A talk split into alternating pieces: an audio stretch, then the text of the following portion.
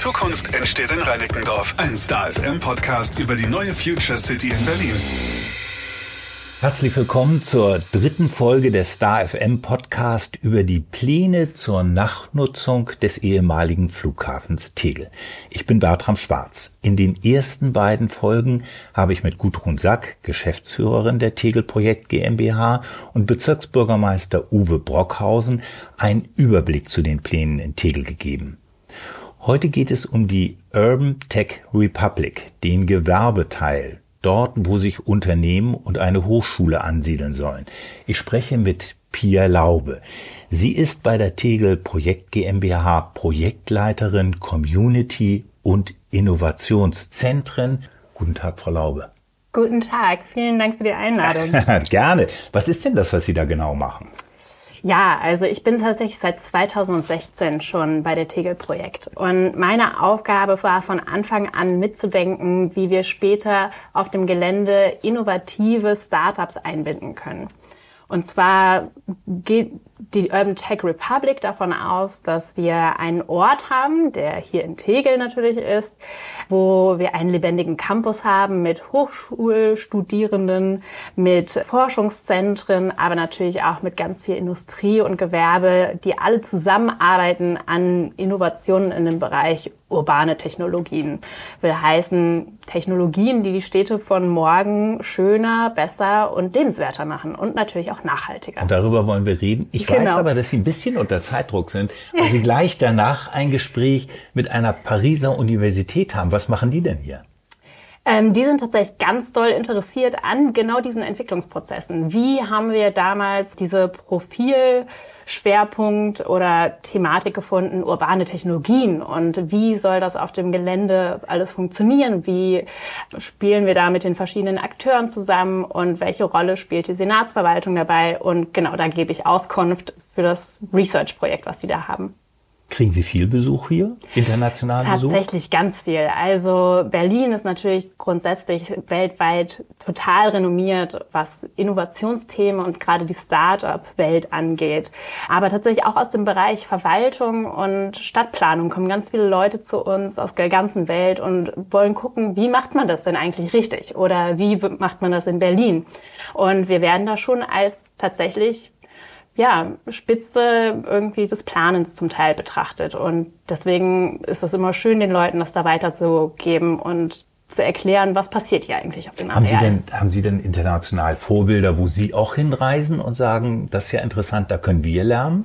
Absolut. Also tatsächlich ist ja auch kein Standort wie der andere. Wir glauben tatsächlich, dass man auch irgendwie sich umgucken muss und von ganz vielen Beispielen auch lernen. Also viele Länder sind da natürlich auch, gerade in Skandinavien beispielsweise, schon viel weiter, was nachhaltiges Bauen angeht. Die arbeiten zum Teil nur mit Elektrowerkzeugen auf den Baustellen Stellen und sind komplett dekarbonisiert, was das angeht. Oder in Österreich, wo man schon ganz viel auch mit Holz baut. Also wir haben da ganz viele verschiedene Modelle. Und wenn wir natürlich äh, über die Start-up-Szene reden, dann gucken wir ganz oft auch nach Israel, wo Innovation natürlich auch ganz groß geschrieben wird. So, und jetzt will ich ganz genau wissen, mhm. hinter Ihnen hängt eine Karte, aber das können die Podcast-Hörer natürlich nicht sehen. Also müssen Sie erklären, mhm. wo Ihre Urban Tech Republic angesiedelt wird auf dem großen Flughafengelände, was ja die meisten noch im Kopf haben, weil viele hier auch abgeflogen sind. Genau, ja. Also tatsächlich die ähm, Tech Republic entsteht in und um die Gebäude des ehemaligen Flughafens herum. Das heißt, die Terminalgebäude, die man früher kannte, äh, das Terminal A und B und auch das Terminal D, die werden tatsächlich zum absoluten Nabel und zur Wiege für die Urban Republic. Das große Forum entsteht da. Einerseits mit der Berliner Hochschule für Technik, die mit ihren Fakultäten im Bereich urbane Technologien genau in dieses Terminal A reinziehen. Will heißen, das ist, wenn man quasi mit Google Maps auf das Gelände guckt, dann ist das dieses hexagonale Gebäude, was ja so ikonisch für diesen Ort steht. Und unter Denkmalschutz steht. Absolut, richtig. Das tun ja alle Gebäude hier auf dem Gelände, auch die Betriebsgebäude nebenan. Das sind diese orangenen ähm, Gebäude, wo früher Werkstätten oder aber auch irgendwie die Logistikzentren Diese drin waren. 70er Jahre Disco-Stil. Richtig, genau. Ja, also wir haben auch viele Touren bei uns auf dem Gelände und letztens sagte jemand, das sieht aus wie tatsächlich könnte auch auf dem Mars stehen für die Besiedlung. Ja. Ich habe es irgendwo gelesen, ich glaube auf Ihrer Website, Sie wollen die Stadt neu denken. Sie haben es ja eben auch gesagt.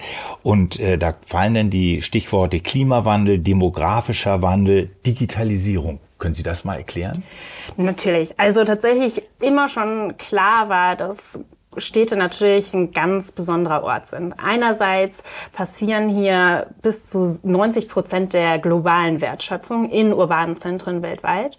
Andererseits entstehen auch 80 Prozent tatsächlich der kompletten Klimaemissionen äh, genau in diesen Städten. Und tatsächlich Städte deswegen nachhaltiger und für den Klimawandel tatsächlich anzupassen, das gilt tatsächlich dieser Herausforderung, auch dieses Thema. Urbane Technologien sind quasi dieser Hebel, wie wir diese Themen angehen können. Also wie sehen die Themen Mobilität in Zukunft aus? Wie bewegen wir uns in der Stadt klimaneutral, aber auch irgendwie effektiv? Wie schaffen wir es tatsächlich, unsere Energiesysteme cleverer zu schalten? Wie können wir Energiesysteme auch in den städtischen Gebieten ähm, am Laufen halten und auch Energie gewinnen? Wie können wir diese verschiedenen Sektoren zum Beispiel auch koppeln? Und genau diese Themen werden quasi hier bearbeitet. So gesehen ist es ein globales Thema, dem wir uns hier widmen. Und deswegen hoffen wir auch, dass ganz viele Leute nicht nur mit Ideen zu uns kommen, sondern natürlich auch ihre Probi Ideen hier ausprobieren wollen. Wir haben jetzt gelernt, Sie besiedeln mit Ihren Projekten mhm. zur Urban Tech Republic das Kernstück, das Herzstück äh, des Flughafens. Mhm. Und Sie haben eben schon ein paar Punkte angesprochen, die ich jetzt gerne einmal durchgehen würde. Klar. Die Berliner Hochschule für Technik, mhm. die äh, kommt hierher gezogen und kriegt ihren zweiten Campus, ganz wichtig. Also die lassen nicht ihren anderen Campus im Wedding hinter sich, sondern sie erweitern sich und warten tatsächlich auch schon ganz lange auf diese Flächen, wo sie neue Labore, Seminarräume, Konferenzräume bekommen und auch da die Forschung natürlich dahingehend modernisieren können noch weiter und neue Möglichkeiten schaffen für ihre Studierenden, alles auszuprobieren und zu erforschen. Da frage ich bei einem der hm. nächsten Podcaste nach, ja. denn ich habe mich verabredet mit Herrn Professor Kessler von der BHT, der das dann auch nochmal ganz genau aus seiner Sicht sagt. Ja, liebe Sie, Grüße. ich wollte Sie fragen, welche Umbauten müssen dafür genau vorgenommen werden an den Gebäuden, die wie gesagt jeder kennt? Ah, also tatsächlich, also für die BHT kann ich da natürlich nicht sprechen. Die ähm, planen das natürlich selber zusammen okay. mit der Senatsverwaltung. Ich kann da insbesondere für das Terminal B sprechen. Das ist natürlich dieses Gebäude, wie so ein großes Schiff ist, das diesem Hexagon quasi vorgelagert. Und das wird unser Innovationszentrum mit Konferenzflächen, mit Gastronomie, mit einem Makerspace, also Werkstätten für die Öffentlichkeit, wo alle ausprobieren können und Prototypen, wie man das so schön neudeutsch sagt, mit 3D-Druckern, mit Fräsen, also mit Werkzeug, das man vielleicht nicht bei sich im Keller stehen hat und wo man tatsächlich dann auch Kurse machen kann, wie bediene ich das eigentlich richtig. Wie soll denn hier studentisches Leben, wie wollen Sie dem denn hier studentisches Leben einhauchen? Wird da noch drumherum ein bisschen was gemacht? Ja, also tatsächlich ist dieser Ort ja so besonders, weil wir natürlich auch ganz viele Freiräume und Flächen haben, die man anderorts nicht hätte.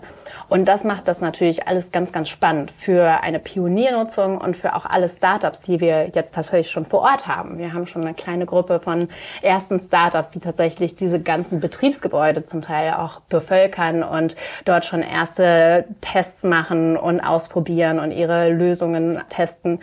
Und so gesehen sind das ja diese Freiräume, die Berlin ja immer so, sag ich jetzt mal, besonders gemacht hat auch, wo ganz viele nach der Wende, ja ganz viele Leute nach Berlin gekommen sind, weil es so viel Kreativität gab und so viel Unfertiges. Und das ist natürlich ein schöner Moment irgendwie der Stadt, diese Freiräume auch ein bisschen wiedergeben zu können. Und gerade auch Studierenden, die ja einen ganz großen Spaß irgendwie am Ausprobieren und äh, Erforschen haben, diese Freiräume dann auch tatsächlich mit Platz zu geben.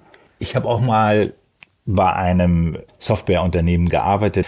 Und damals war das so, das ist jetzt ein paar Jahre her, dass eigentlich alle innerhalb des S-Bahn-Rings arbeiten wollten und kaum zu bewegen waren, außerhalb des S-Bahn-Rings zu arbeiten. Nun sind Sie deutlich außerhalb des S-Bahn-Rings. Wie wollen Sie Entwickler aus aller Herren Länder und auch aller Frauenländer äh, hierher bewegen? Tatsächlich sind wir genau wieder da beim Thema Freiraum und auch Platz. Also, weil hier wir natürlich irgendwie insbesondere Startups bedienen können, die viel mehr als nur einen Schreibtisch brauchen. Natürlich, also ich würde auch nur in Mitte sitzen wollen, wenn ich nicht mehr als irgendwie meine 80 mal 80 Zentimeter Schreibtischplatte brauche. Aber wir haben gerade in der Pandemie gesehen, klar, von zu Hause arbeiten kann man viele Sachen, aber tatsächlich, wenn es darum geht, was zu schrauben, zu löten, Sachen auszuprobieren in einem Garagenkontext, in Workshops, das ist natürlich da hilft der, der Schreibtisch in Mitte wenig. Und deswegen sind wir so froh, tatsächlich insbesondere auch diesen Tüftlern und Bastlern und Bastlerinnen natürlich diese Orte und Flächen hier in Tegel zur Verfügung stellen zu Sind können. denn schon Interessenten da? Genau, also wir haben tatsächlich insbesondere Startups aus dem Bereich autonomen Fahren. Wir haben ja einiges an äh, Landestreifen, die irgendwie befahren werden wollen. Die testen tatsächlich schon ganz fleißig. Es sind sogar drei Unternehmen, die da in dem Bereich sind und die bevölkern quasi einen Teil der Garagen und die anderen Startups sind tatsächlich in dem Bereich erneuerbare Energien insbesondere angesiedelt, bauen aber zum Teil auch Prototypen, was irgendwie so kleine Gewächshäuser angeht. Also ganz bunt gemischt, aber immer alles in diesem Bereich urbane Technologien. In der Startup-Szene spielt ja die Förderung, meistens vom Staat, eine große Rolle. Haben Sie denn spezielle Förderungsprogramme hier für dieses Gelände, um Startups anzulocken? Also tatsächlich insbesondere auch genau diesen Leuten ein weiches Bett zu bieten, will ich es mal so nennen, an der BHT haben sie zum Beispiel auch verschiedene Förderprogramme für Startups. Und wenn man da aus dem Programm durch ist, dann fragt man sich ganz oft, wohin jetzt mit mir? Und genau dieser Gruppe wollen wir natürlich dann auch entsprechend den Hof bereiten und hoffen, dass die natürlich, wenn sie dann aus der BHT irgendwie quasi graduieren, dann zu uns kommen. Und ähm, das ist einerseits natürlich durch Betreuung, die wir später in unseren Innovationszentren haben, aber andererseits natürlich auch über Mieten und Ähnlichen, die viel, viel günstiger sind, als wir die sonst in Berlin hätten. Klingt gut. Jetzt haben wir über die Hochschule gesprochen und über die Start-ups. Sie schreiben aber auch und sagen auch, sprechen von Industrie. Wenn man, mhm. wenn man von genau, Industrie genau, spricht, ja. dann denkt man an, an rauchende Schlote. Was für Industrie soll denn herkommen? Ja, also wir wissen natürlich auch noch gar nicht genau, wie sehen eigentlich diese Zukunftsindustrien aus. Aber ich glaube, was wir schon wissen, ist, dass heutzutage eine hochtechnologisierte Industrie gar nicht mehr unbedingt diese rauchenden Schornsteine hat, sondern wir tatsächlich in einem sehr weit entwickelten Bereich arbeiten, wo natürlich Tag und Nacht produziert wird, aber auf einer ganz hohen Ebene. Und so gesehen hoffen wir natürlich, dass diese Arbeitsplätze natürlich dann auch in Berlin quasi erhalten werden. Wie sieht's denn mit dem Zeitplan aus? Also mhm. wann kommt die BHT? Wann werden die ersten Startups sind ja schon da? Wann, genau. wann sollen weitere kommen? Äh, wie ist es mit der Industrie? Also, wir hoffen natürlich laufend auch anzusiedeln, aber zuerst müssen natürlich auch die Straßen und tatsächlich die Infrastrukturen geschaffen werden. Also der Bebauungsplan hat natürlich verschiedene Phasen. Wir hoffen, dass die BHT Ende 2027, 2028 zu uns zieht und die Innovationszentren für die Startups, die werden auch genau in diesem Zeitraum eröffnen, hoffentlich 2028 genau. Das ist, was wir uns quasi vorgenommen haben und wo wir dann natürlich auch hoffen, dass dieser wachsende organische Kern an, sag ich jetzt mal, der existierenden Community, die wir ja laufend quasi hier unterbringen können in den Bestandsgebäuden, dass die dann quasi ganz neue Möglichkeiten auch bekommt, wenn dann die restlichen Gebäude aufmachen. Nun ist ja Ihre Planung schon das ein oder andere Mal durcheinander gekommen. Äh, ich sage mal Stichwort ja. BER. Und jetzt aber auch das Impfzentrum, was zeitweise hier war und jetzt das Ankunftszentrum, was sich mhm. jetzt gerade anfängt aufzulösen, wenn genau. ich das genau. richtig verstanden mhm. habe. Wie sieht's denn mit der Planung aus? Sind Sie noch in der Planung, so wie Sie sich das vorstellen? Ich glaube, wir haben alle nicht mit diesen humanitären Zwischenfällen irgendwie gerechnet. Aber ich glaube, gleichzeitig war es auch total wichtig, dass Berlin darauf irgendwie so in dieser Art und Weise reagieren konnte. Und wir sind da auch stolz drauf, dass diese, ja, wichtigen Zeichen der Menschlichkeit irgendwie da auch gesetzt wurden. Das Gelände hier ist ja weiterhin begehrt. Also mhm. wir haben eben über das Impfzentrum und das Ankunftszentrum kurz gesprochen für Flüchtlinge hauptsächlich aus der Ukraine. Jetzt gibt's ja äh, alle möglichen Ideen, die da plötzlich aufkommen. Zuletzt hieß es, der, der Großmarkt hat Interesse herzukommen. Davor wollte Hertha mal zeitlang das Stadion hier mhm. bauen. Müssen Sie sich vieler anderer Wünsche erwehren oder wie gehen Sie damit um? Also wir haben natürlich als Tegel-Projekt immer die ganz große Messlatte, diesen Ort erfolgreich zu machen. Und ganz klar, schon in den Grundlagenstudien damals, als dieses Profil ausgewählt wurde, war immer, dass es ganz, ganz wichtig ist, diesen Hochschulkern zu haben und diesen Zugang zu einem Ökosystem aus Gewerbe, Industrie zusammen mit halt jungen Studientalenten quasi zusammenzubringen. Und das natürlich nicht irgendwie mit x-beliebigen Themen, sondern tatsächlich unter einer ganz konsequenten Profilbildung Bildung will heißen, dieses Thema urbane Technologien, was wir uns ja damals gewählt haben oder was auferlegt wurde, wie man es nehmen will. Und das ist natürlich einfach ein Garant dafür, dass dieser Industriepark und dieser Innovationspark kuratiert ist und dass die Leute in den Austausch kommen und wir deswegen eine Community haben. Also diese Thematik, dass man sich austauscht und kollaborativ an verschiedenen Lösungen arbeitet. Denn das sehen wir so als den ganz großen Mehrwert, den man hier vor Ort hat. Mit Leuten zusammenzuarbeiten, die in ähnlichen Themenbereichen sich engagieren und dort Lösungen suchen, diese hier auszuprobieren und die dann gemeinsam in die Stadt zu bringen. Sie haben es eben schon einmal kurz angesprochen, Ihr Mobilitätskonzept. Wie soll das denn aussehen hier auf dem Gelände? Ja, also da gibt es tatsächlich verschiedene. Also wir, so wie wir die Urban Tech Republic haben, haben wir auch im Schumacher Quartier natürlich nochmal ein gesondertes Mobilitätskonzept. Aber ganz wichtig sind bei uns natürlich erstmal die Radwege. Wir werden sehr, sehr weite und schnelle Radwege haben, beziehungsweise wo man sehr schnell drauf fahren kann, die dann auch an die großen Fernradwege angeschlossen sind.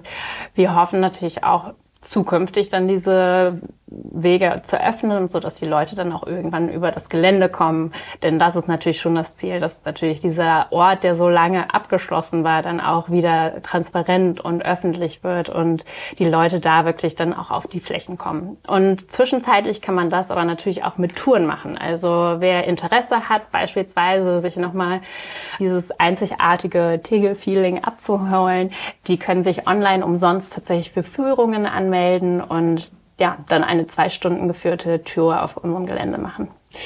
Ein weiteres Stichwort, was ich gelesen habe, wo ich Probleme habe, mir da irgendwas drunter vorstellen zu können. Low Exergy Netz. Habe ich es überhaupt richtig ausgesprochen? das ist richtig ausgesprochen, ja.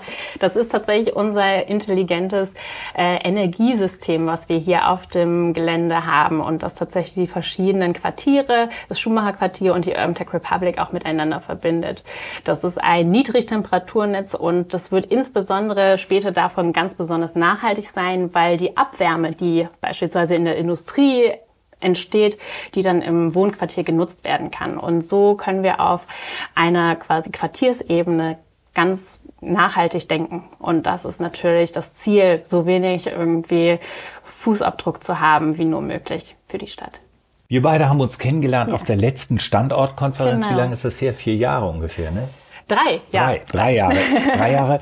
Und da habe ich auch die Kolleginnen und Kollegen von der Feuerwehrakademie mhm, äh, genau. kennengelernt. Und die, da sagte mir einer, äh, ich bin jetzt zwar nicht Pressesprecher und darf eigentlich gar nicht sprechen, ja. aber ich würde am liebsten sofort umziehen. Mhm. Was hat es mit der Feuerwehrakademie auf sich?